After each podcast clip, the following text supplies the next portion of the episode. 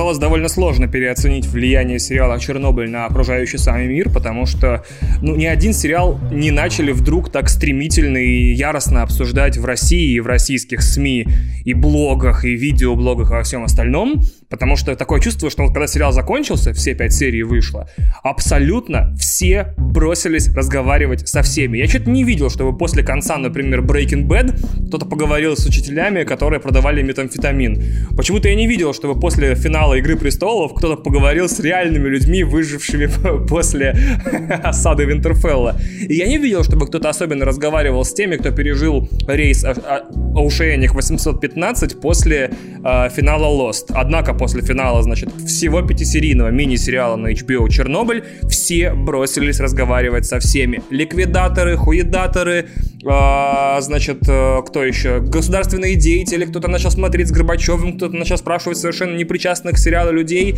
И я такой, я должен сорвать свой хайп на этом дерьме, подумал я. И решил, что мне, наверное, тоже с кем-то нужно поговорить. И судя по тому, что вы видите, этот выпуск в названии не несет feat, ну, не, feat не заявлен в названии, мне ни с кем поговорить не удалось. Хотя идея была классная. Так оказалось, что Кристина во времена своей бурной и рабочей и сверхактивной молодости работала на канале про бизнес, э, где одну из программ вела женщина по имени Инга Валерьевна Легасова, которая нынче бизнесмен, возглавляет э, несколько ассоциаций или одну ассоциацию, э, бизнес-ассоциацию, и Кристина с ней работала и очень часто общалась э, после рабочих, после съемочных смен. И оказалось, что Инга Валерьевна Легасова, как, не, как несложно догадаться по ее имени, это дочь Валерия Легасова. И типа Кристина ее знает, и я нашел ее в э, Фейсбуке, написал ей, мол, приходите ко мне на подкаст. Я могу даже взять петлички, приехать к вам куда-нибудь, мы с вами запишемся, поболтаем. И как это обычно бывает э, в таких ситуациях, а, она такая, ну, э, ну, давай о чем, о, о, чё, о чё, а, а как. И, в общем, вот этот идеально спродюсированный э, момент, в котором могло оказаться, что если бы чуть-чуть еще сильнее надавил э, на Ингу Валерьевну в Фейсбуке, мы бы пообщались, и она бы такая, сериал ваш говно, HBO ваш параша, слили Игру Престолов. Э, в сериале мой батя показан как бро, и он был бро, это вот они правильно сделали. Е, я такой, е, и она такая, е, было бы здорово но, к сожалению, как видите, не срослось. Возможно, это и есть одна из причин, почему этот выпуск так долго задерживался. Ну, то есть, почему три месяца или... Ой, три месяца, три недели или месяц, я не помню, сколько не было выпусков, потому что в моей жизни происходит одновременно так много вещей довольно скучных и не очень интересных, или тех, о которых не очень можно рассказывать, а с другой стороны, чего-то интересного и безумного мне не хватает, чтобы меня триггернуло записать выпуск, где я опять бомбил на все. В любом случае, значит, чего я хотел рассказать. Я, как вы знаете по предыдущим выпускам, особенно если вы Patreon, а Patreon чуть попозже, а, я оформил ИП. И потому что я понял, что никто больше мне не будет начальником, fuck you very much, мне хватило этого прекрасно. У меня есть теория о том, что я, может быть, ее даже уже рассказывал, я слабо, слабо помню, что из своих безумных, ярких мыслей я произносил вслух, а что до сих пор нет, поэтому я буду как дед повторять вам одни и те же истории из выпуска выпусков, простите меня, пожалуйста. Я однажды работал сам на себя, это продлилось 14 месяцев, это было весело, я ни перед кем не отчитывался, я зарабатывал деньги достаточно для того, чтобы снимать квартиру, есть, жить, существовать и там покупать себе какие-то игры, одежду и такие средние покупки, все было замечательно. И тут я, значит, понял, что я самостоятельный человек и, в принципе, могу себя содержать сам, руками, ногами, ртом, руками, ногами, ртом и так далее. И каждый раз работая после этого в Москве на каких-то людей, я понимаю, что фатальное несоответствие их интересов и моих интересов, их взглядов и моих взглядов могло закончиться в Москве для меня только одним единственным образом. Я бы в итоге все-таки работал на себя. А, Проставшись со своей предыдущей работы, я подумал, что это возможно. И в Москве пришло время перестать называть других людей своими начальниками. Я открыл ИП, э, поговорил с несколькими старыми знакомыми, и мы начали заниматься делами. Так вот, во всем интернете это я, я не буду рассказывать какими делами, потому что к подкасту не имеет никакого отношения абсолютно, и слава богу. А, в моем подкасте я вам рассказывал, что я завел ИП. Я не говорил, как, значит, этот процесс весел и задорен. Потому что, ёб твою мать, типа, человек, который захотел заняться бизнесом в стране, получает, блядь, поебалу в первую же секунду своей светлой идеи. Типа, есть два типа инструкций по открытию ИП в интернете. Ты гуглишь, типа, я хочу завести ИП, индивидуальным предпринимателем стать, содержать себя сам, не работать на дядю. И все прекрасно, значит. И их ровно две. Типа, если вы... Их два типа. Два типа инструкций. А, первая инструкция, если налоговый орган, которому вы собираетесь подчиняться, находится в вашем там городе или районе. Там все понятно. Вы берете эти документы, берете вот эти документы, делаете копии вот этих документов, оплачиваете пошлину вот в этом размере, вот в этом вот банке. Потом идете вот туда и подаете заявление. Если вы не хотите выходить из дома, есть другие шаги, но они все четко прописаны. Дальше, второй тип инструкции. Если, ну, как в моем случае, вас от налогового органа, то есть от отделения налоговой, отделяет 2000 километров с хвостиком. Там, типа, и там дальше все, дальше звездец, типа, с первого же шага вы берете лягушку, значит, вскрываете ее намоленным на, за месяц назад ножом, на который нанесены специальные руны, извлекая кишки, вы формируете, значит, надпись «Я хочу ИП» из внутренности лягушки. На перекрестке в семи дорог вы выкладываете это в полнолуние, зажигаете свечи, садитесь в основании и начинаете есть грибы, собранные, значит, в другой месяц, желательно при ретроградном Меркурии, и после этого, если святой луч, блядь, с неба через облака ёбнет прямо в вашу пентаграмму, которую вы раньше нарисовали, и осветят, так сказать, кишки несчастной лягушки, то тогда, значит, вам через несколько дней магическим образом в сумке сами обнаружатся документы на ИП.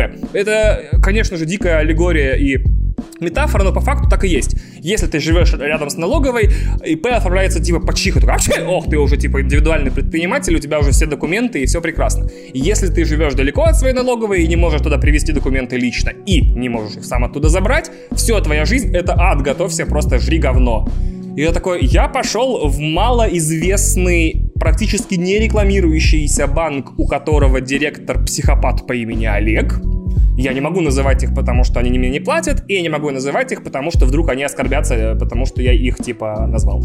А, я пошел и сказал, оформите мне ИП, вот вам деньги за это. Они такие, окей. И, значит, и на этом я влип на неделю, короче говоря, потому что мне сначала нужно было передать эти документы, отправить копии этих документов, а, пройти анкету там, пройти анкету здесь. Слава богу, что банк на букву, э, банк с психопатом Олегом э, у руля все, каждый этап этого процесса пытался мне сгладить. Типа, вот теперь зайдите под этим паролем вот сюда, нажмите вот это, выберите вот то. Э, э, если у вас есть вопросы, задавайте. И вот с какого-то числа, которое я не помню, мне пришло письмо, типа, отныне э, я вас поздравляю, вы индивидуальный предприниматель, я рекомендую вам пойти и прямо сейчас начать индивидуально что-то предпринимать. Я такой, здорово-здорово. Следующим пришло через час буквально второе письмо, типа, также вам нужно не забыть. Я такой читаю дальше, значит, это письмо, в котором написано, что мне нужно не забыть. И там написано, до 31 сентября уплатить 6% от ргдык Там такие аббревиатуры безумные. 2% шигдыбры и не забудьте, пожалуйста, подать декларацию на щегдын щегдын блин, мягкий знак э, до такого-то числа. Я такой, а разберусь с этим потом, fuck you very much, нет, пожалуйста, хватит, спасибо. Пока что все работает хорошо. Я такой думал, я оформил ИП, у меня есть документы, я, значит, их своим контрагентом. Клевое слово, контрагент, типа человек, с которым ты взаимодействуешь по бизнесу, и который тебе отправляет деньги, или ты ему. Я такой, ну теперь я, значит, своим контрагентам начну слать свои данные счетов, и они начнут переводить мне деньги.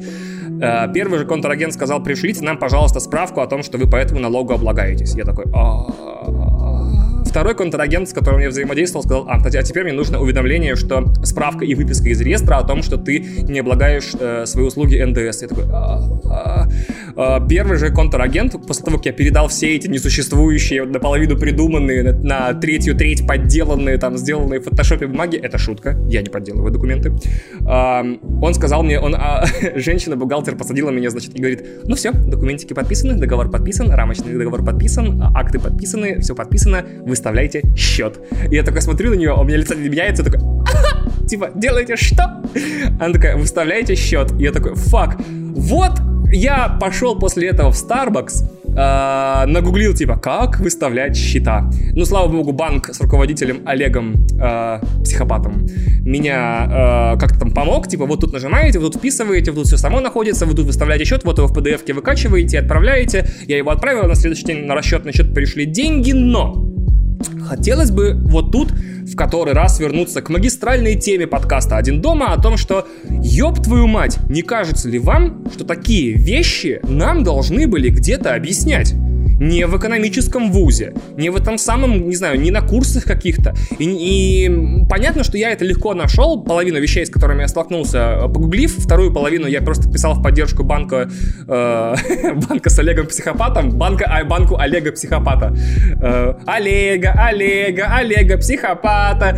Э, и все решалось. И, но мне казалось, что это должны быть знания, которые должны были быть бы. Слишком много бы. Это должны были быть бы знания, это должны быть знания, которые должны... Хуйня какая-то, подождите.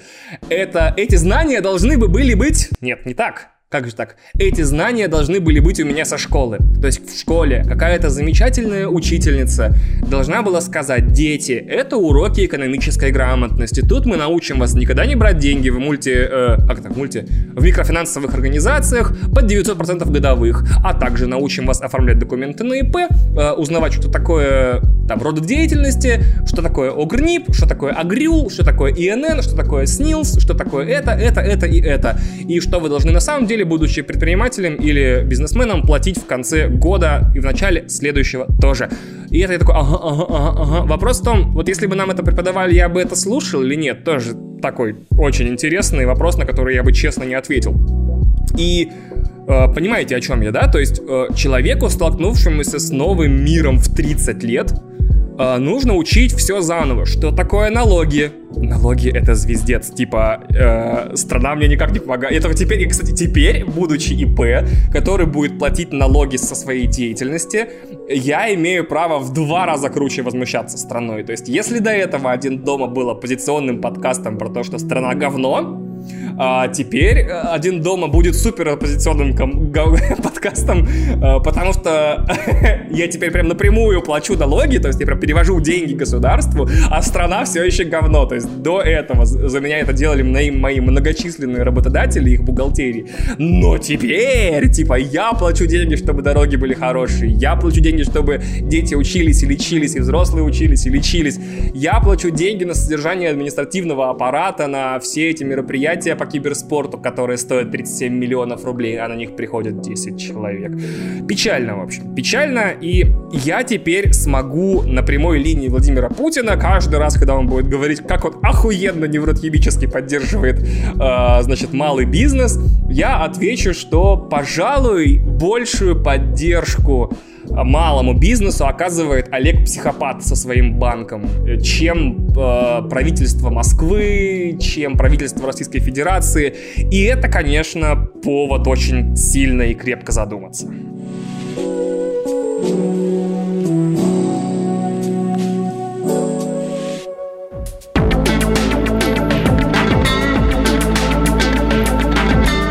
Это очень фристайловый выпуск подкаста, вы меня правда простите, я просто наговариваю все, что произошло за эти три недели, я опять же не помню, сколько подкаст не выходил, и мне лень проверять.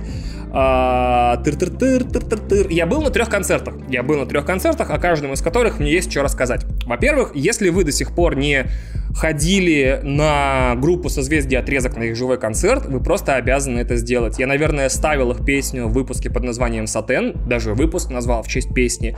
Это великолепный просто хит и голос поколения, и манифест, можно сказать, целой подростковой культуры.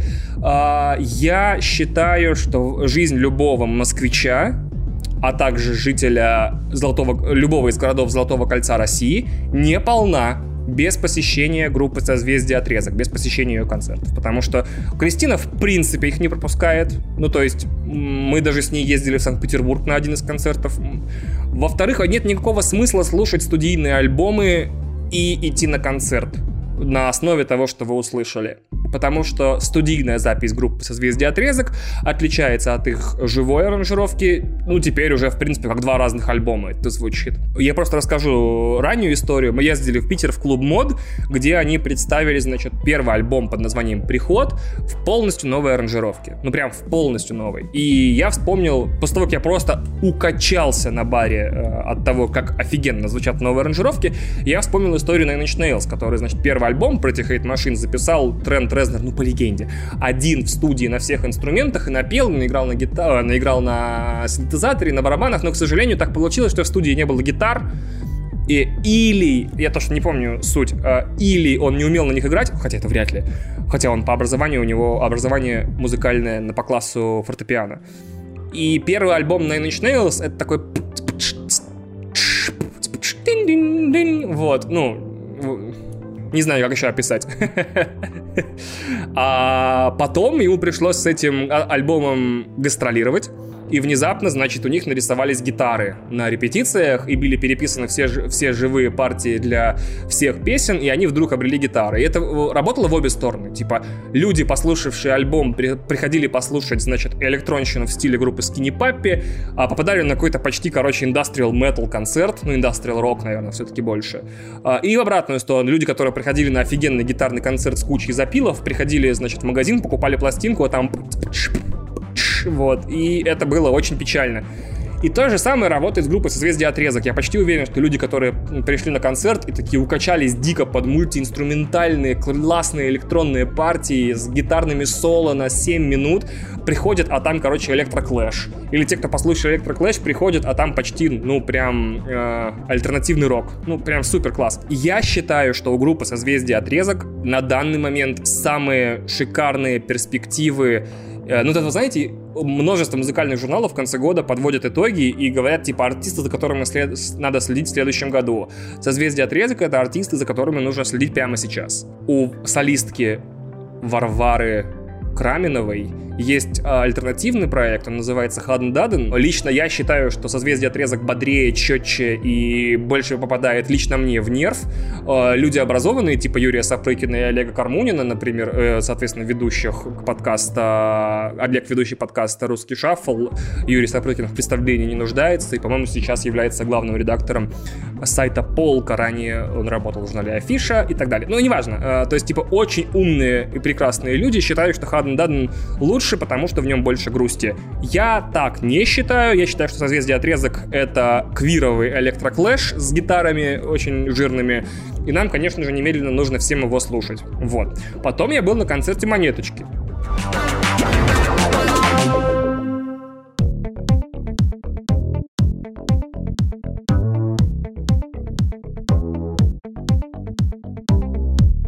И есть несколько замечаний, ну, не к монеточке и даже не к волшебному режиссеру, значит, трансляции, который выводил на экраны сбоку от сцены все, что угодно, кроме того, что происходило на сцене. То есть какие-то провода, супер спецэффекты уровня Movie Maker 97 -го года, которого не было в 97 году.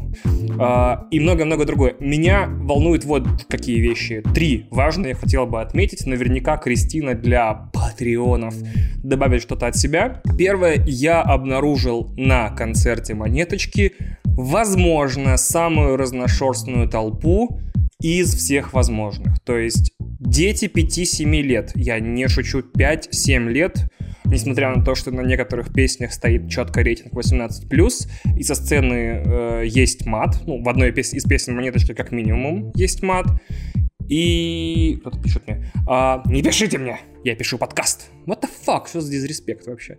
Женщины взрослые, типа 30-40, возможно 50. Мужчины взрослые, 30-40, возможно 50. Школьники и топ-менеджеры, то есть фан-зона монеточки — это хаотично перемешанные ученики средней школы, и успешные, значит, не знаю, хипстеры, топ-менеджеры, не топ-менеджеры, менеджеры, фрилансеры, я не знаю, я, я настолько разных людей одновременно в зале, не видел больше ни на одном концерте. То есть э, я, возможно, не был на концертах, э, на, на которых подобные вещи можно было бы увидеть, но как-то вот обычно складывалось все к одной предельно понятной демографии. Типа, приходишь на концерт со звезди отрезок, там подростки в полтора раза младше меня, там всем по 20-25, они все отрываются, у всех цветные волосы, футболки антисоциал social club, и они все знают текст наизусть. Это понятно, это ясно. Приходишь ты на концерт, ну не знаю, Модерат, там, значит, девчонки, которые понимают, что Модерат это э, Radiohead для, типа, людей со вкусом и без, блядь, не знаю, неизлечимых мозговых слизней, и приходишь на концерт любой другой группы, и как бы знаешь, кого ждать. Ну, четко знаешь, кого ждать. Приходишь на хлеб, там пиздюки. Приходишь на грибы, там пиздюки постарше. Э, приходишь, не знаю, на Ивана Дорна, там все возможные виды пиздюков и взрослые женщины. Все понятно. Мужики на Ивана Дорна не идут. Вот не идут. На монеточку идут все. И вот я недавно слушал много интервью с товарищем Бурлаковым, это продюсер Мумитроля и Земфиры, который в каждом интервью считает своим долгом типа слэмнуть монеточку. Ну как, клэпбэкнуть. Это очень сложное понятие из американского сленга.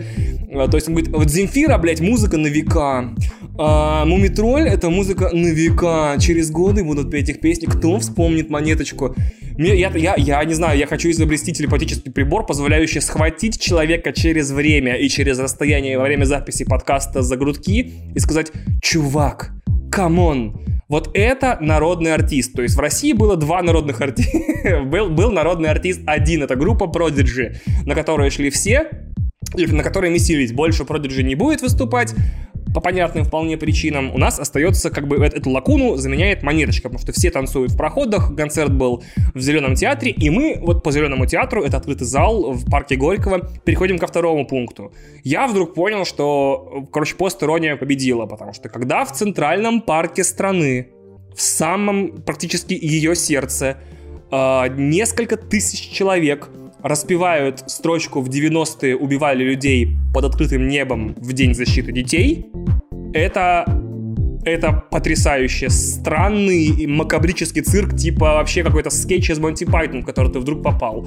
Я вообще не верил в то, что я вот это слышу, но и эта херня, типа я одна, там у нас рядом с рядом, рядом с рядом, э, прыгали и танцевали две девочки, там 5-7 лет от силы, то есть даже маленькие слишком для первого класса, мне кажется, там 4,5 или 5,5, ну неважно. И они так отчетливо и круто танцевали, прям э, замечательно, знали все тексты наизусть, включая песни про вино, про, значит, 90-е, про пивной ларек. Я такой думаю, ладно, вот это признание, то есть, когда песни Наташи Королевой в моем детстве знала каждая девочка, вот это, типа, 25 лет спустя, это монеточка наша Наташа Королева, которую мы не заслужили. И я был очень удивлен, потому что, значит, а, выходит на сцену Noise MC, и они поют песню Child Free. Напомню припев, типа, жаль, что твои родители не Child Free, гори в аду, в аду гори. И одна из женщин поворачивается, значит, к маленьким девочкам, я не знаю, мама она им или просто в танцевальном угаре, и начинает прям, значит, полу, полуприсев к ним, эм, кричать им в танце строчки из этой песни. И тут я понял, что, значит, окончательно реальность расслоилась, возможно, я где-то по пути на концерт споткнулся, ёбнулся головой об, а, об тротуар. Кристина ждет э, скорую помощь, пока я истекаю кровью, и внутреннее кровотечение, значит, в черепной коробке создает мне сложные галлюцинации из-за возрастающего внутричерепного давления, потому что что есть вещи, которые ты видишь, особенно я, доебчивый взрыв, ну, такой мудак, который вечно палит по сторонам и замечает всякую хуйню, и начинает вокруг нее строить свои мысли, а потом, значит, записывать об этом подкасты. Я когда вижу, как женщина, согнувшись, поет э, маленькой девочке пятилетней строчки э, «Жаль, что твои родители не child-free, гори в аду, в аду гори». я такой «What the fuck, типа, я это видел, я начинаю тыркать Кристину, как будто желая подтвердить свои галлюцинации, но рука проходит сквозь нее, потому что это сон, потому что я на самом деле упал головой и треснулся об тротуар, или бордюр, или машину, или камень, или плитку, которую перекладывают сейчас по всей Москве, как обычно, это у нас бывает любимое занятие. И третье замечание. Я лишаю Кристины возможности что-то говорить в этом подкасте. Уж ей самой придется как-то для себя найти все эти фрагменты или просто э, подключаться типа «да, он прав» или «нет, он мудак». А, но ладно, я об этом позже скажу. Я вдруг понял, что у монеточки серьезные проблемы. Вот когда мы записывали монеточку для проекта 16 тонн э, или НТРУ, там в э, клубе вдруг был Дудь, Юра, и он подошел к монеточке и начал с ней разговаривать, типа, сейчас тебя, типа, на волне популярности будут все попытаться, типа, твою ценность замерить и паразитировать на тебе и так далее, никому не позволяет это делать, шли всех нахер. Ну, ну и плюс к тому, типа, сама там голову не теряй и все такое. Я такой респектанул, типа, логичные вещи Юра говорит, сам прекрасно понимает, наверное, что они значат, потому что, может быть, ему пришлось с кем-то перестать разговаривать после его стремительного взлета к деньгам и к всему остальному, но не об этом разговор, опять же. А, я вдруг понял, что первый альбом Монеточки, ну как не первый альбом, а тот самый альбом раскраски для взрослых, он был записан кем? Он был записан Монеточкой, Лизой Гер... Елизаветой Гордымовой, которая переехала из ЕКБ в Москву, познакомилась с, Вит... с э, Вик... Витей Исаевым, он же БЦХ, и они вместе сделали альбом, который рассказывает, значит, ну не концептуальный альбом, а альбом, который написан прежде всего девочкой, которая в незнакомый город навстречу, значит, приключениям переехала, и это песни, которые были вот с ней во время ее переезда, до ее переезда, после ее переезда. Это вот а, альбом, записанный на фоне в том или ином смысле психологической травмы.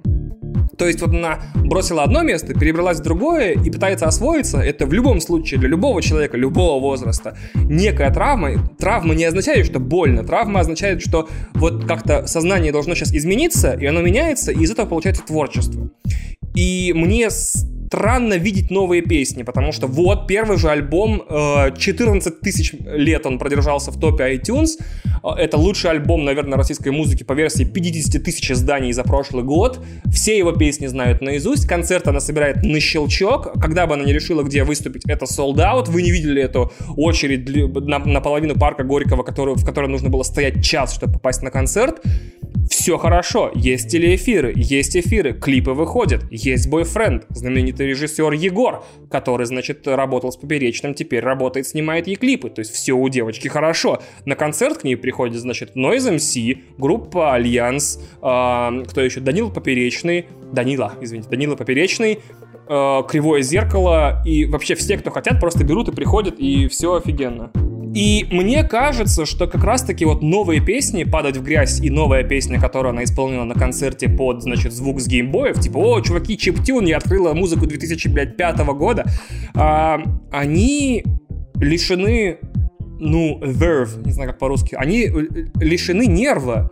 То есть моя теория состоит в том, что лучшие вещи, которые мы смотрим, слушаем, читаем э, и так далее, рождены людь людьми в муках. Не в смысле, что они выстрадывают из себя музыку, кино, э, книги и так далее, они производят их на фоне неких эмоциональных травм. То есть, э, извините, что приходится второй раз за подкаст упоминать на Nine Nails, но типа когда тренд бухал, кололся, ебался во все стороны, зависнув в цикле саморазрушения и пытался это отрефлексировать в творчестве, значит, получился Downward Spiral. Когда он просто бухал, короче, пытаясь выбраться из э, своей вот этой полукокаиновой, полугероиновой комы э, и пытался выбраться на свободу, получился Fragile. А когда он, э, значит, начал пить только зеленый чай, э, питаться по вегану, счастливо женился, нарожал деток э, и получил Оскары э, за саундтреки получился, блядь, уебищный Hesitation Marks и вот эти три эпишника последних, ни один из которых, будучи, блядь, супер фанатом Nine Inch Nails, я не дослушал дальше второй песни. То есть, ну, блядь, ну серьезно, ну вот, понимаете? Э, все самые лучшие вещи производятся в страданиях. Я когда-то думал, что для того, чтобы записывать хорошую музыку, музыку или снимать рус... Э, хорошее кино, э, нужно употреблять наркотики. Нет, наркотики это тоже симптом, просто вот человеку плохо, человеку ебано, он пытается это от, отрефлексировать в своем творчестве. Рефлексия получается такая, какая получается, и получается крутое творчество. Невозможно следить за э, творческой жизнью человека, который ничего не испытывает. Или который счастлив. Ну, типа, в каких хороших хороших фильмах снимался, типа, вечно счастливый Александр Петров. Ни в каких. Он вечно ходит такой, хе я Александр Петров, хе-хе. Все потому, что он счастлив. Ты, блядь, сделай себе лицо, как, он, как у Константина Хабенского, который, кажется, все время, блядь, каждый день у, меня, у него умер хомячок. Каждый день у Константина Хабенского умер хомячок дома. И он все время такой, просто не подходите ко мне. Бося был самым крутым. я так любил Босю. Вот, невозможно смотреть за приключениями счастливого человека. Ну, если это не Тейлор Свифт, например. Э, типа, ну вот я не знаю, в секрет Тейлор Свифт, я бы отдельно об этом тоже поговорил. Типа Тейлор Свифт, она вот все время не может найти своего мужчину, она их много перебрала, но она не блядь, она просто ищет того самого. Все нормально. И вот эти ее приключения, типа, я вот и с тем была, и с тем была, но никак не могу, они, может быть, являются ее творческой травмой и творческой мукой. У монеточки нет травмы. Она переехала и fucking made it. То есть наверняка по баблу у нее все нормально, по концертам у нее все нормально, по просмотрам у нее все нормально, по прослушиваниям нормально. Все у нее хорошо. Плохо только то, что это хорошо теперь не дает ей э, писать нормальные песни. Не нормальные, а интересные, какие-то трогающие и так далее. Так вот, я думаю, что, к сожалению, и со всем уважением к Лизе и Егору, Егору нужно ее бросить. Вот Егору нужно сказать, я ухожу обратно снимать э, сериал «Поперечному». Э, извини, ты стала между мной и моим другом, и я ухожу. Все, я должен снять ему сериал, пока. И Егор уходит, Лиза грустит, и получается новый альбом прямо настоящей русской Адель. Типа, ты ушел, но я без тебя справлюсь. Если там надо будет, то я там на край света отправлю. Ну, я думаю, у Лизы лучше получится, чем у меня. Я думаю, что часть творческой жизни успешного человека — это постоянное искусственное или, соз... или ну, естественное э, создание себе творческих травм. То есть вот я, типа, уволился с работы, вот я, типа, оформил ИП, вот у меня ни хера нет времени ни на что, но зато у меня, типа, может быть, будет подкаст чаще выходить. Ошибка, он чаще не стал выходить. И заметьте, каждый мой подкаст — это часть моей травмы. Я с чем-то столкнулся, я что-то увидел, поэтому они выходят так редко, травмы я не каждый день себе создаю. Поэтому они настолько, ну, надеюсь, интересны, если вы уже до 20 этого выпуска дослушали. Сейчас мы прервемся на служебную паузу. Это когда я объявляю все супер важные вещи. И потом снова продолжим.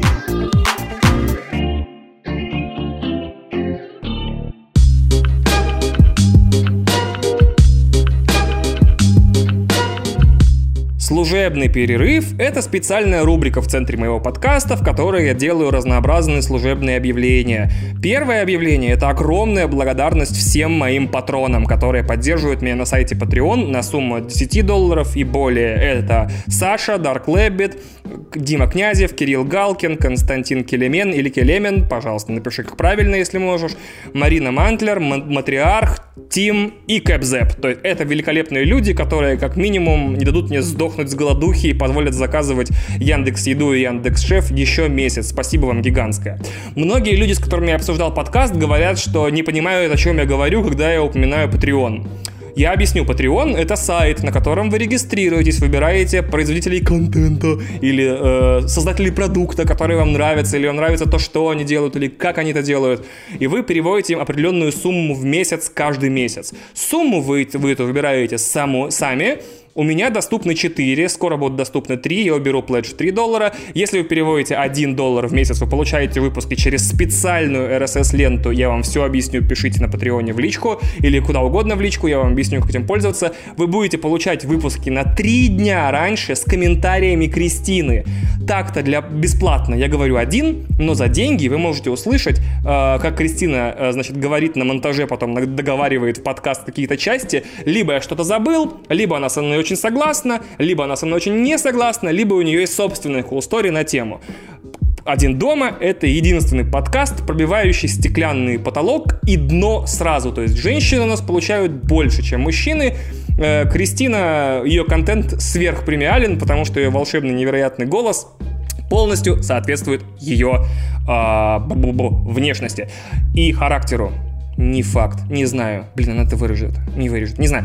А, от 5 долларов, потому что вот пледж от 3, он вот от 3 долларов вы можете переводить, но, к сожалению, я думаю, мы с этой опцией скоро расстанемся, потому что я обещал людям, которые переводят от 3 доллара трансляции, но у меня нет на них времени и сил.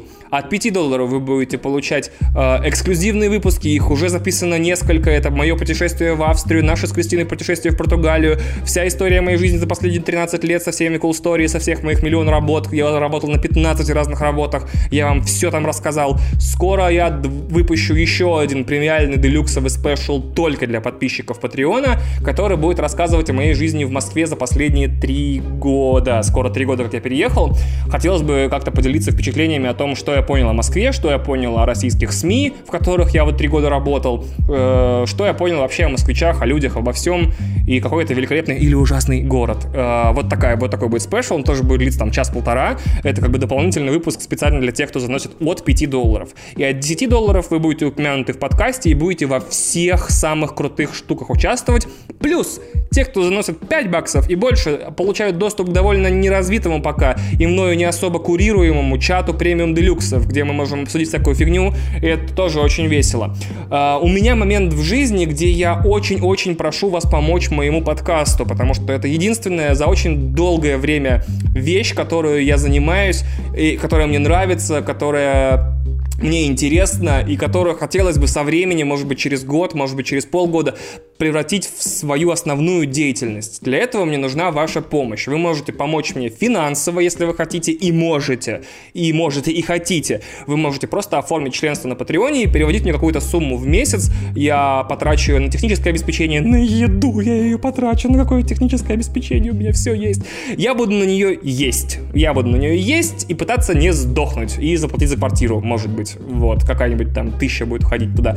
Вот, вторая вещь. Если вы не хотите, не можете и считаете страшным зашкваром платить за вещи, которые не можете потрогать, вы можете просто рассказать друзьям о моем подкасте. Чем больше у него будет слушателей, тем больше у него будет э, рейтинги. Может быть, придет рекламодатель, которому скажу «нет», потому что я не люблю рекламу в подкасте, это будет тупо. Вот. И, возможно, если вы приведете каких-то людей, они приведут еще людей, и э, среди них будут еще патреоны или другие люди, которые будут согласны мне платить. Это же, ну, я вам не буду врать. Мне очень сейчас, как и всегда, как и всем людям, нужны либо деньги, либо огромные цифры просмотров, чтобы я мог этот подкаст показывать людям. И они такие, ого, ты крутой медиаэксперт, вот тебе просто так 8 миллиардов долларов. Вот. А, ну, то есть я не буду вам врать, типа, «А, поставьте лайк, потому что а, классный контент. Поставьте ставьте лайк, потому что это повышает выдачу ролика, его могут посмотреть еще люди, и мне нужно будет потом статистику э, людям показывать, они будут очень впечатлены и заплатят мне все деньги в мире. Э, подписывайтесь на социальные сети подкаста или не подписывайтесь, потому что я их не веду, или ищите меня в социальных сетях и подписывайтесь. Я веду только Твиттер, в принципе, все, больше я ничего не веду, мне все лень вести, телеграм-канал я почти забросил, хотя так сто раз себе обещал туда снова начать писать. Но каждый раз, когда я сажусь писать э, какой-нибудь постик в телеграм-канал, у меня пальцы гнутся под странными углами, и я не могу ничего написать. Э, оставьте комментарий там, где слушаете этот подкаст, поставьте лайк, 5 звездочек, оценку 10 баллов, все, что можете, чтобы этот подкаст м, повышался во всех возможных рейтингах, и мы удавили абсолютно всех. Э, на этом служебная пауза заканчивается. Огромное вам спасибо, что слушаете. Мы переходим ко второй части подкаста. Скорский.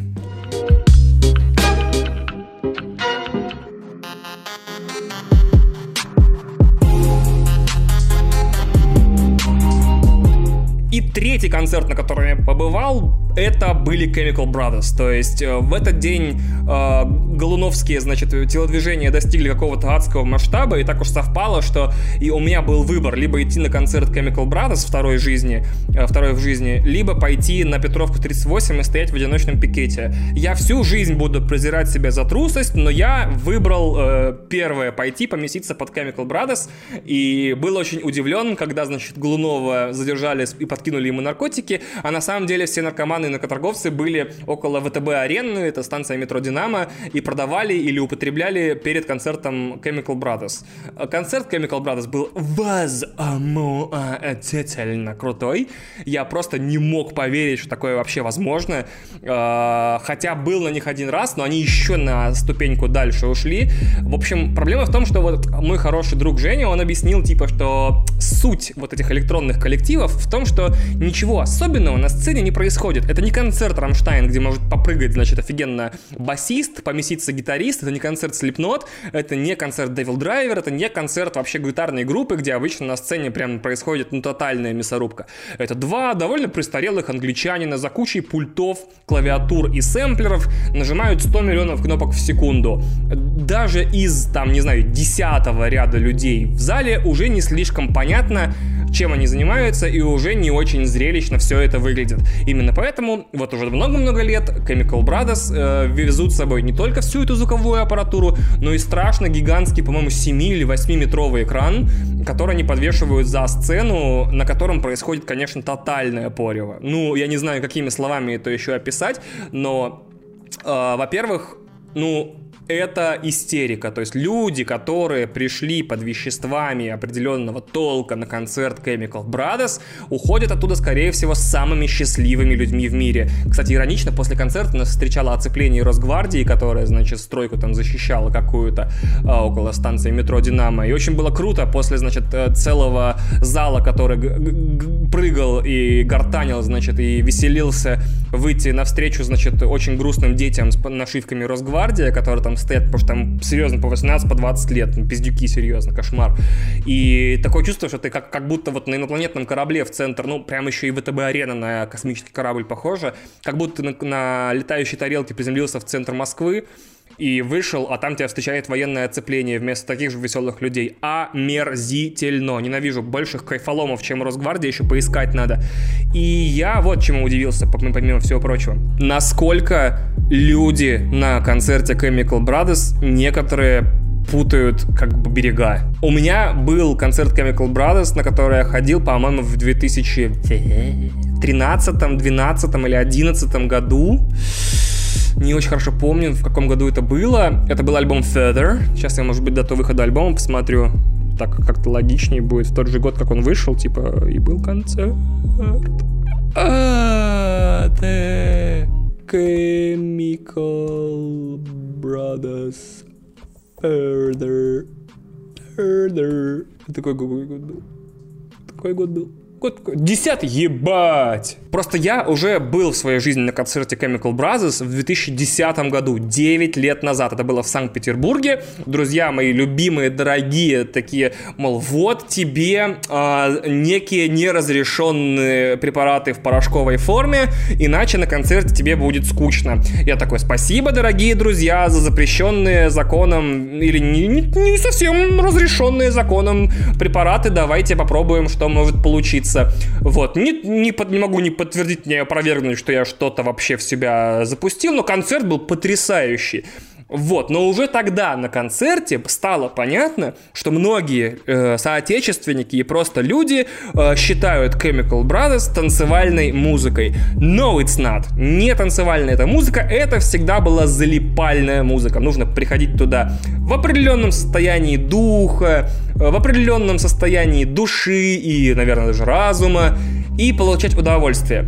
Вот, многие, точнее не многие, а человек, который стоял рядом со мной на концерте, по-моему, пришел не на тот концерт или в крайнем случае стал не на то место, купил не те билеты он. Потому что, значит, э, на экране происходит тотальная порнуха. Какие-то инопланетяне в форме блин, блинных человечков танцуют э, под трек, как будто вот что-то среднее между вогом и просто, значит, проходками по подиуму. И это выглядит феноменально. Э, какой-то ребенок перед этим мужиком достает телефон, начинает снимать, мужик начинает на него орать, убери телефон, ёпты. Вот, и я такой, блядь, либо мужик ты, короче, на отходосах, потому что это распространенная ошибка.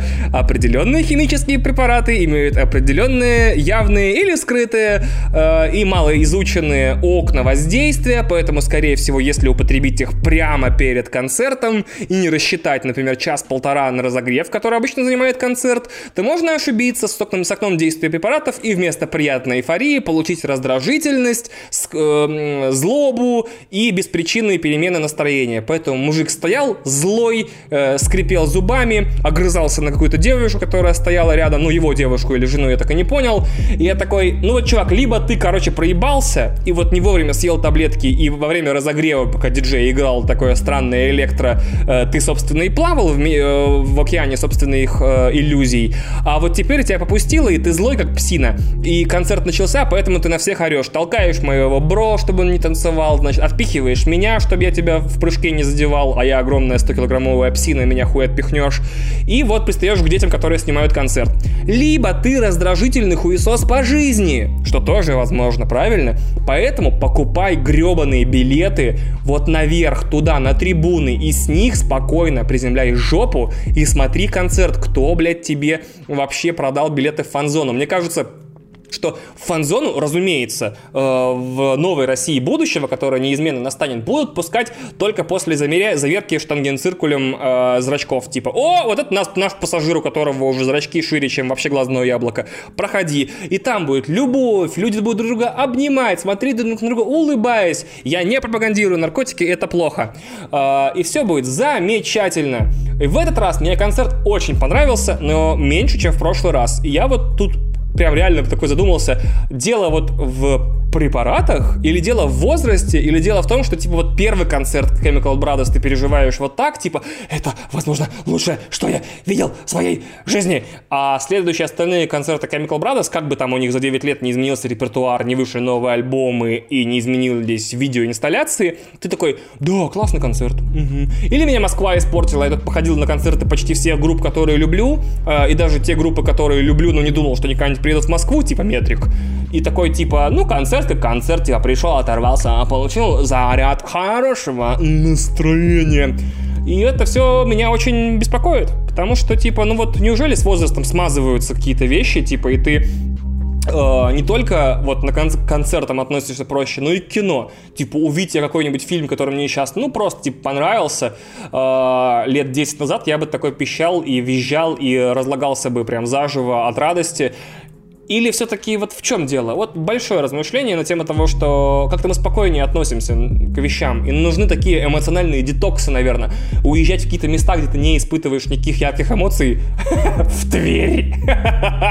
Типа, «А, здравствуйте, вас тоже раздражают, э, типа, люди. Вы тоже перестали радоваться кино, э, классным книгам, великолепным сериалам. А видеоигры все кажутся на одно лицо. И концерты, типа, больше не вселяют в вас никакой, ну, такой, типа, о, бля, это офигенный концерт. Вот приезжайте в Тверь, в отель «Золотой ключ» какой-нибудь. Типа, он находится в подвале, там нет Wi-Fi, Туда можно вселиться только строго на год. Тебе за тобой закрывают дверь, потом тебе передают еду, ты как олдбой живешь, дрочишь в телевизор, бьешь стену кулаками, качаешься.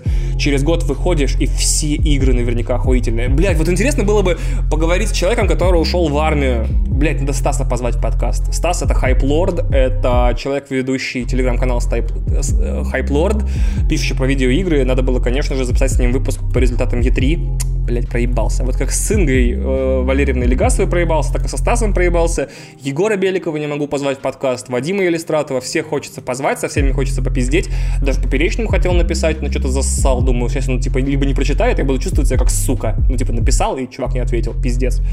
Мои комплексы всегда со мной. Эм, круто было поговорить со Стасом, типа, правда, что когда из армии возвращаешься, Стас ходил в армию, э, представьте, геймер, который, типа, пережил армию, у него есть военный билет, типа, он служил, служил геймер. Э, ну, таких, наверное, в России много, чего я такое, типа, делаю, вид, будто это какая-то суперкаста.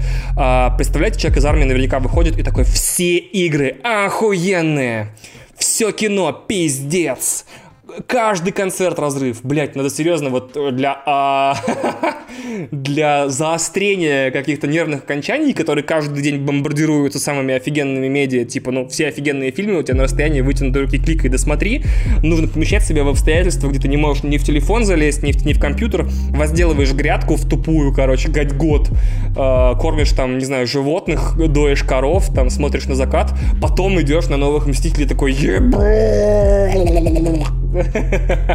Классная идея.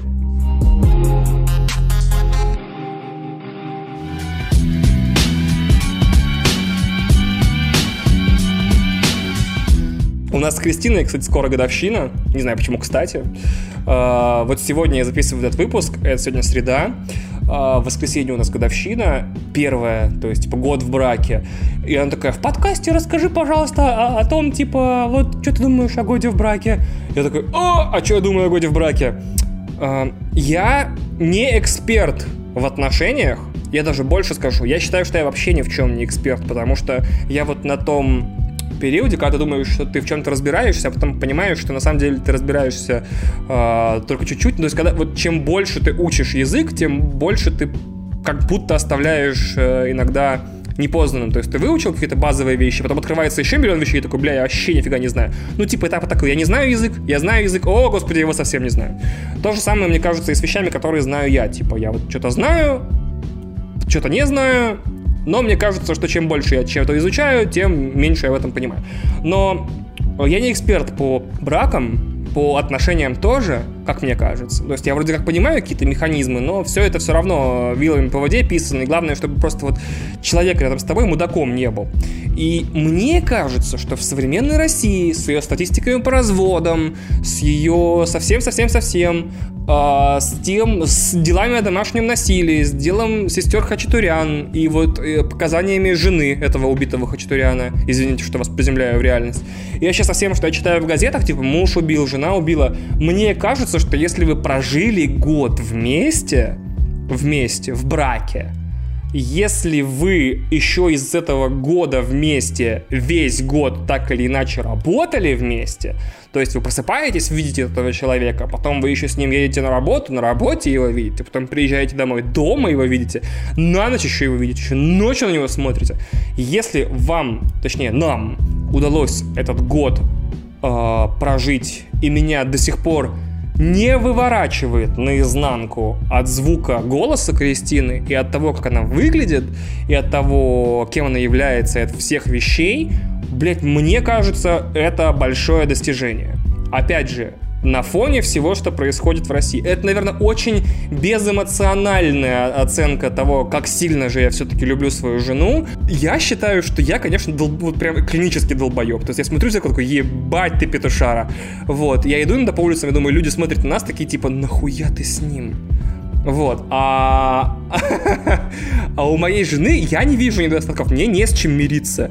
Вот, наверное, в этом секрет крутого брака. Типа, ты прекрасно понимаешь, что ты долбоеб, ты не понимаешь, за что тебя можно любить и с тобой быть, и ты совершенно не видишь недостатков в своем партнере. И мне вот чуть-чуть кажется, что абсолютно такая же зеркальная ситуация у Кристины с другой стороны. И если вы подписаны на Patreon, она вам сейчас все сама расскажет. Ха-ха, подставил жену.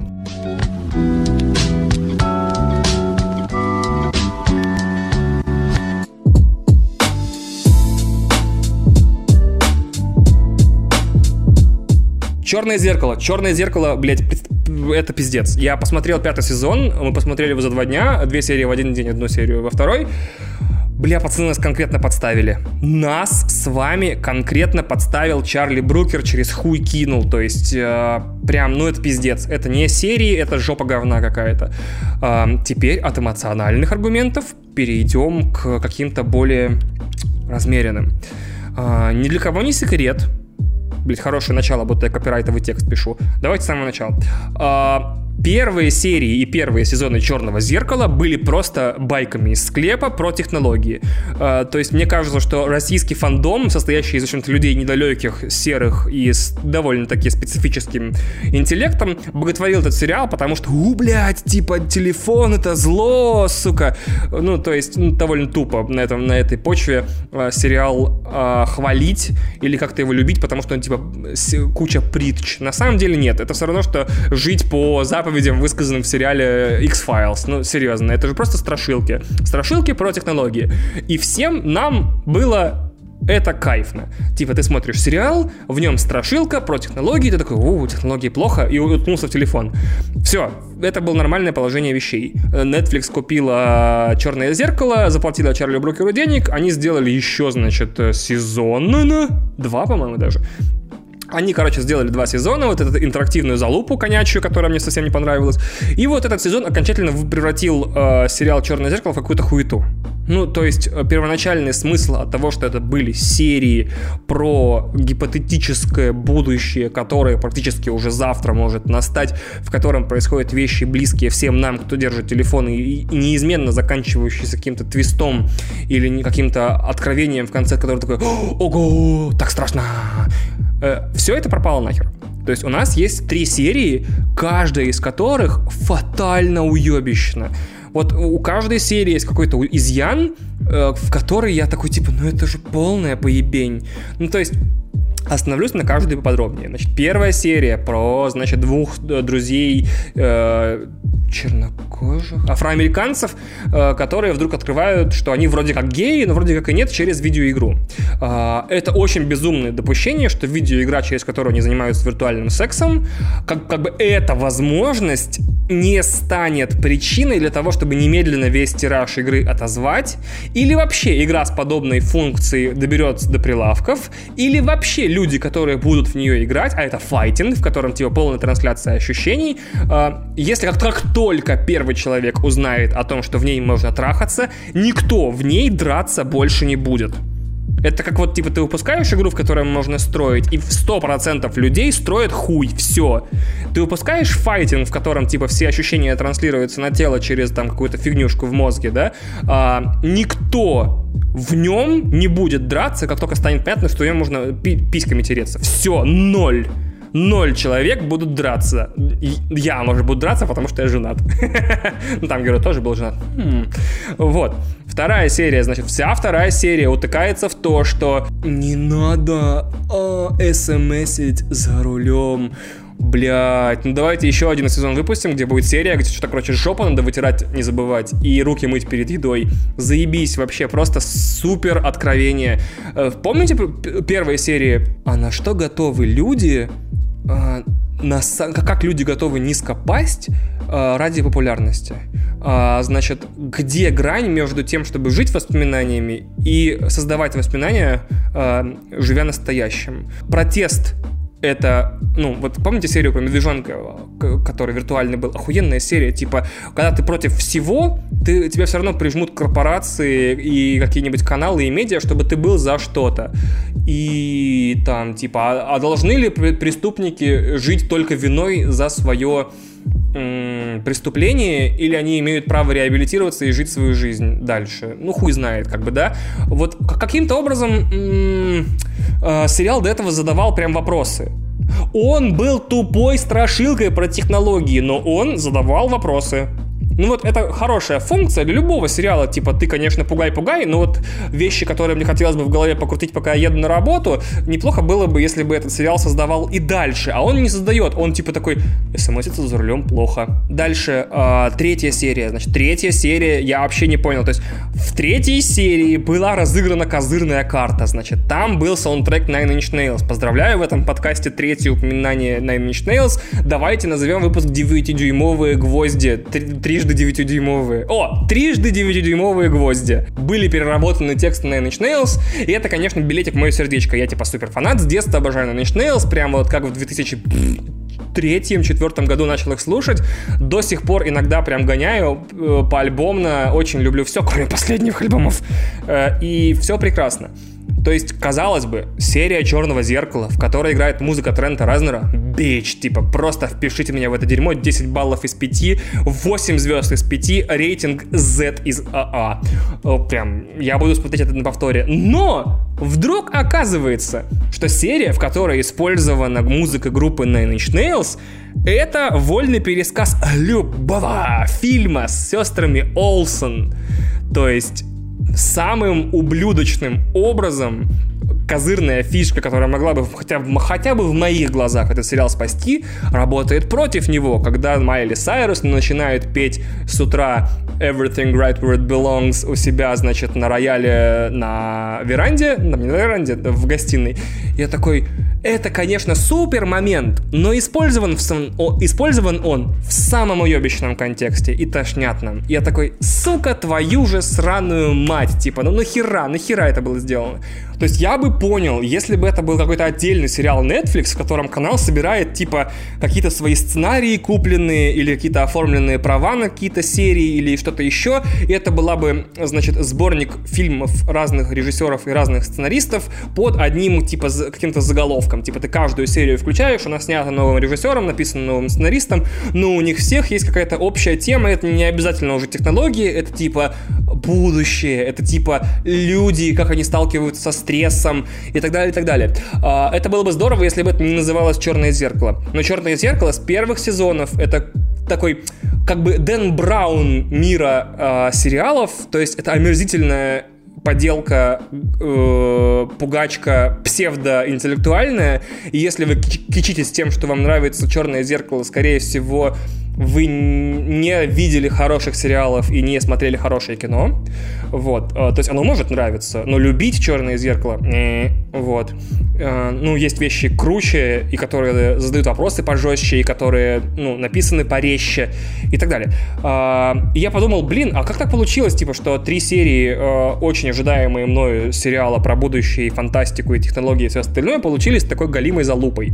Я подумал, вау, так уж произошло, что я посмотрел три фильма, которые в идеале воспроизведут вам э, опыт просмотра Черного зеркала, если вы посмотрите их подряд.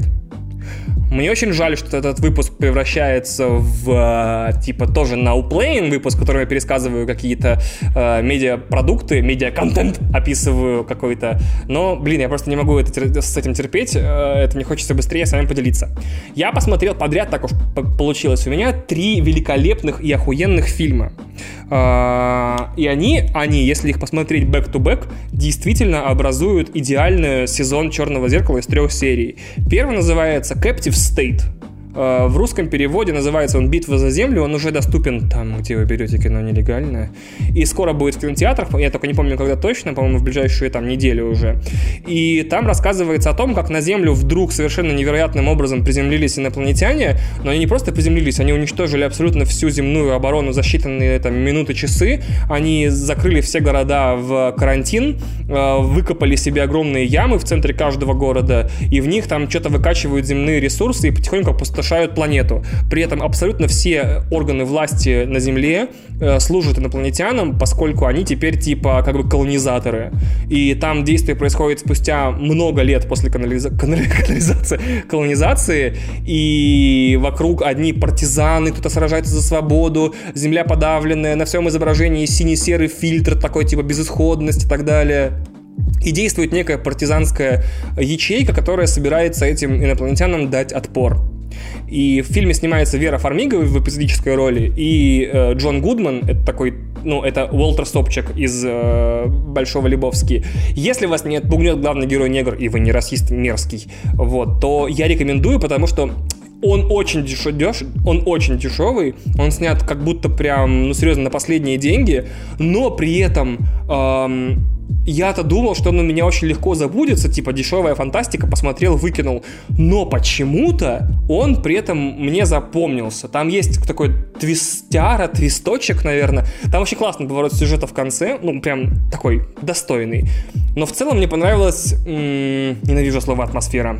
Э, в целом мне понравилось, как те, кто снимали фильм, умудрились на какие-то прям... Э, на, на маленький бюджет э, палки и говно умудриться собрать прям такую дистопию колонизированной земли, где, значит, э, когда совершаются какие-то теракты, э, вместо ОМОНа прилетают инопланетяне с суперпушками и валят всех.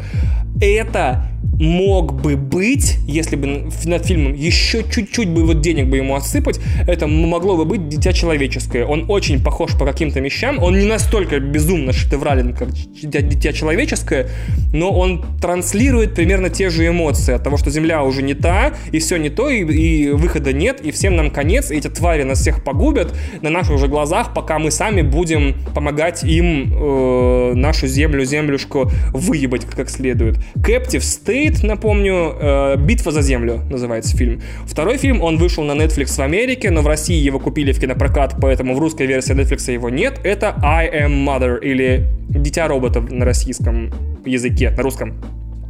Это «Терминатор» наоборот. Это прям тоже фильм снятый на капкейке, потому что и ему тоже, ну, как видно, это место на Netflix у него, то есть он в Америке показывается на Netflix в России в кинотеатрах, как я уже сказал, я начинаю повторяться, пора закругляться.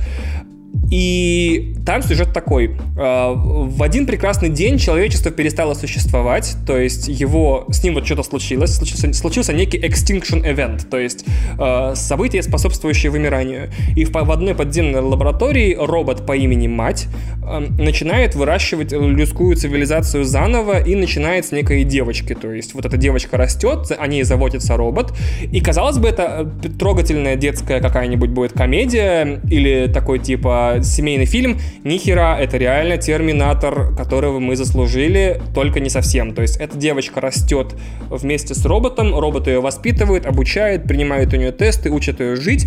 Но вдруг в один прекрасный день 18-летие девочки э, приходит некая женщина снаружи, раненая, и после этого фильм на, пола... на, на, на еще треть превращается, значит, в детектив. До последнего момента ты не понимаешь, кому верить. Женщина говорит одни вещи, мама-робот говорит другие вещи. И ты решаешь, кому из них верить.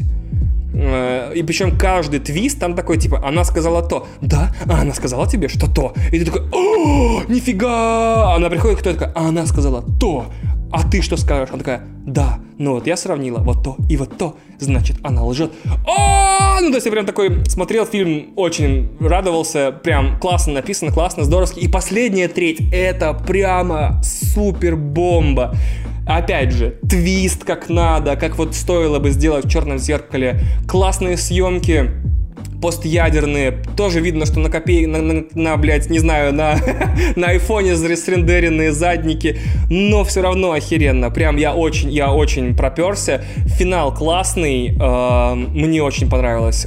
Хиллари Свонг, малышка на миллион долларов, главная роль женская, играет ту девушку, которая пришла с, э, снаружи, и Роуз Бирн, уж не знаю, что вам эта фамилия говорит, мне там много чего говорит, озвучивает робота. Классный фильм, опять же, реально, вот вы будете смотреть, и если вы будете смотреть, э, тоже, я такой думал, блядь, это какая-то фантастическая поебень, которую э, Netflix снимает на карманную сдачу, блядь, с подписок э, мексиканских э, чуваков, и типа это проходняк. Я посмотрел его, он у меня уже неделю не выходит из головы. Ну просто я такой иногда возвращаюсь, типа, бля, вот эта сцена была классная, бля, вот этот момент был классный, блин, вот эта фраза была офигенная, вот этот ракурс камеры был клевый, я такой, да-да-да. Ну то есть прям серьезное место э, этому фильму было в «Черном зеркале».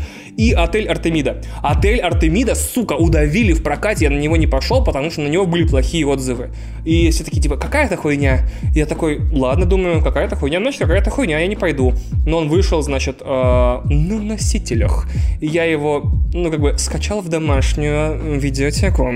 И я его запустил, и я просто охерел. Ну, то есть, во-первых, он у меня лежал на винте, где-то несколько месяцев, по-моему. Ну, то есть, ну, может быть, полгода.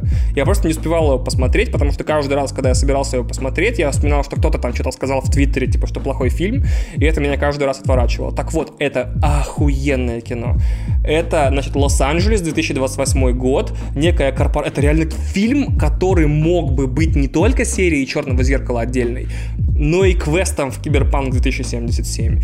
То есть есть некий отель, который давным-давно заброшен, но в нем э, Джоди Фостер, это не имя персонажа, это имя актрисы, содержит тайную подпольную клинику для бандитов. Чтобы в нее попасть, у тебя должен быть вшит в запястье специальный чип э, и оплачено членство, и тогда тебя она поможет, типа, вытащит из тебя все пули, залатает тебя, напечатает, напечатает на 3D принтере тебе новую печень, там все будет нормально. И вот, значит, два чернокожих, кстати, прикольно, что в первом фильме чернокожие, во втором фильме только женщины, в третьем фильме тоже чернокожие, ну вот там SGW победили, слава богу, наконец-то. Значит, двое братьев-негров после ограбления банка с пулевыми ранениями приходят в отель Артемида. Одного из негров играет, я не видел этого негра нигде, а второго э, тот э, классный э, братан-рэпер из Атланты, который вот брат главного героя или кузен, который рэпер. Фэтбой. Paperboy, Paperboy. Вот. И они попадают в больницу, а там в больнице, мало того, там в больнице просто нахер кастинг мечты. Охранника по кличке Эверест играет Дэйв Батиста, это Дракс из э, Стражей Галактики. И он играет там просто охуенно. Ну, то есть, я такой, Батиста же это новая скала, наверное, подумал я. Ну, вроде он играет каких-то дебилов всегда, э, или дегенератов, а тут он прям раскрывается как реально драматический актер. Он такой немного усталый, немного запаренный, такой типа, бля... Вот, мне очень понравилось. Я надеюсь, что Батиста и Скала снимутся когда-нибудь в одном фильме, даже если они будут против друг друга. Очень хотелось бы. Потом там играет Чарли Дэй. Это тот чувак из того мема со схемой, значит, заговора на стене. Это Чарли Дэй, это э, чувак из э, Филадельфии всегда солнечно. Он играет, как обычно, сварливого, сыкливого, злобного торговца оружия с кучей имплантантов. Потом там играет София Бутелла. Это та женщина без ног из «Кингсман» или та чудесная женщина из фильма «Экстаз», который мне так дико понравился. Эм, кто там еще играет? Там играет Захари Квинто. Там играет Джефф Голдблюм. Захари Квинто — это Спок из нового Стартрека. Если вам нужно представлять Джеффа Голдблюма, то вы, наверное, не смотрели первый э, паркерского периода. То есть фантастический фильм. Представляете, как такое могло вообще произойти? Киберпанковый сюжет — про бандитов, которые, значит, спасаются э, от преследования в отеле. Очень много киберпанк элементов. Э, это, это одновременно и детектив, типа э, там будут происходить в этом отеле события, которые типа закручиваются постепенно, и люди ищут и одновременно и убийцу, и кто-то планирует еще одно убийство, и там очень клево. И одновременно есть некие прессящие обстоятельства.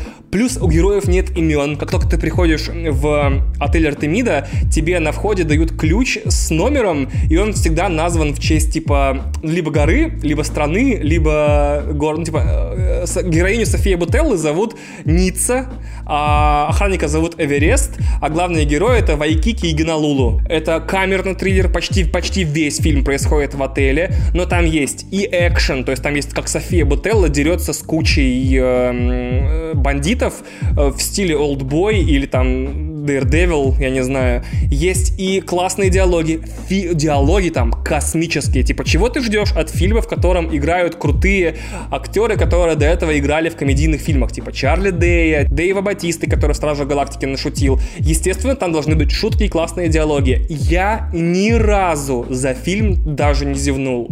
То есть я такой, вау!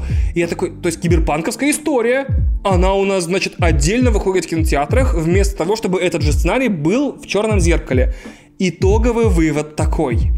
Если вы разочарованы новым сезоном Черного зеркала, или вы хотите, или вы его еще не смотрели, ну теперь такие, не, ну правда нахуй, а, вот, и хотите прям клевое Черное зеркало устроить себе сами, посмотрите эти три фильма подряд. «Битва за землю», а, а, «Дитя робота» и «Отель Артемида». Если у вас есть возможность, смотрите все три, в оригинале на английском языке, потому что я все три смотрел на английском языке, и я за все три могу поручиться в том числе по этой причине, потому что мне во всех понравилось, как играли актеры, а если вы смотрите фильмы с дубляжом, то это какой-то другой человек за большие деньги или за небольшие деньги, с максимальным уважением к чужому труду или без него, с большим талантом или без, но слишком большие ставки, чтобы рисковать и слушать типа Битлз в перепевке моей. То есть представьте себе, типа в России все альбомы Битлз, которые продаются, я возьму и напою. Или актер какой-нибудь возьмет и напоет. Да даже если Сергей Безруков возьмет и напоет Битлз, это все равно будет не Битлз.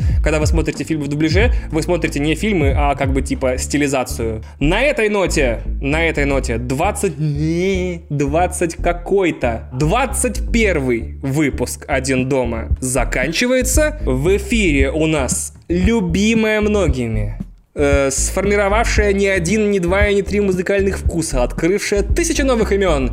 Рубрика «Разрыв танцполов» и та песня, которую Кристина и я договоримся вставить на монтаже. Надеюсь, это будет Ван Дорн. Все, всем спасибо, пока. Птицы на закате, их ровно столько, что поднять тебя за платье.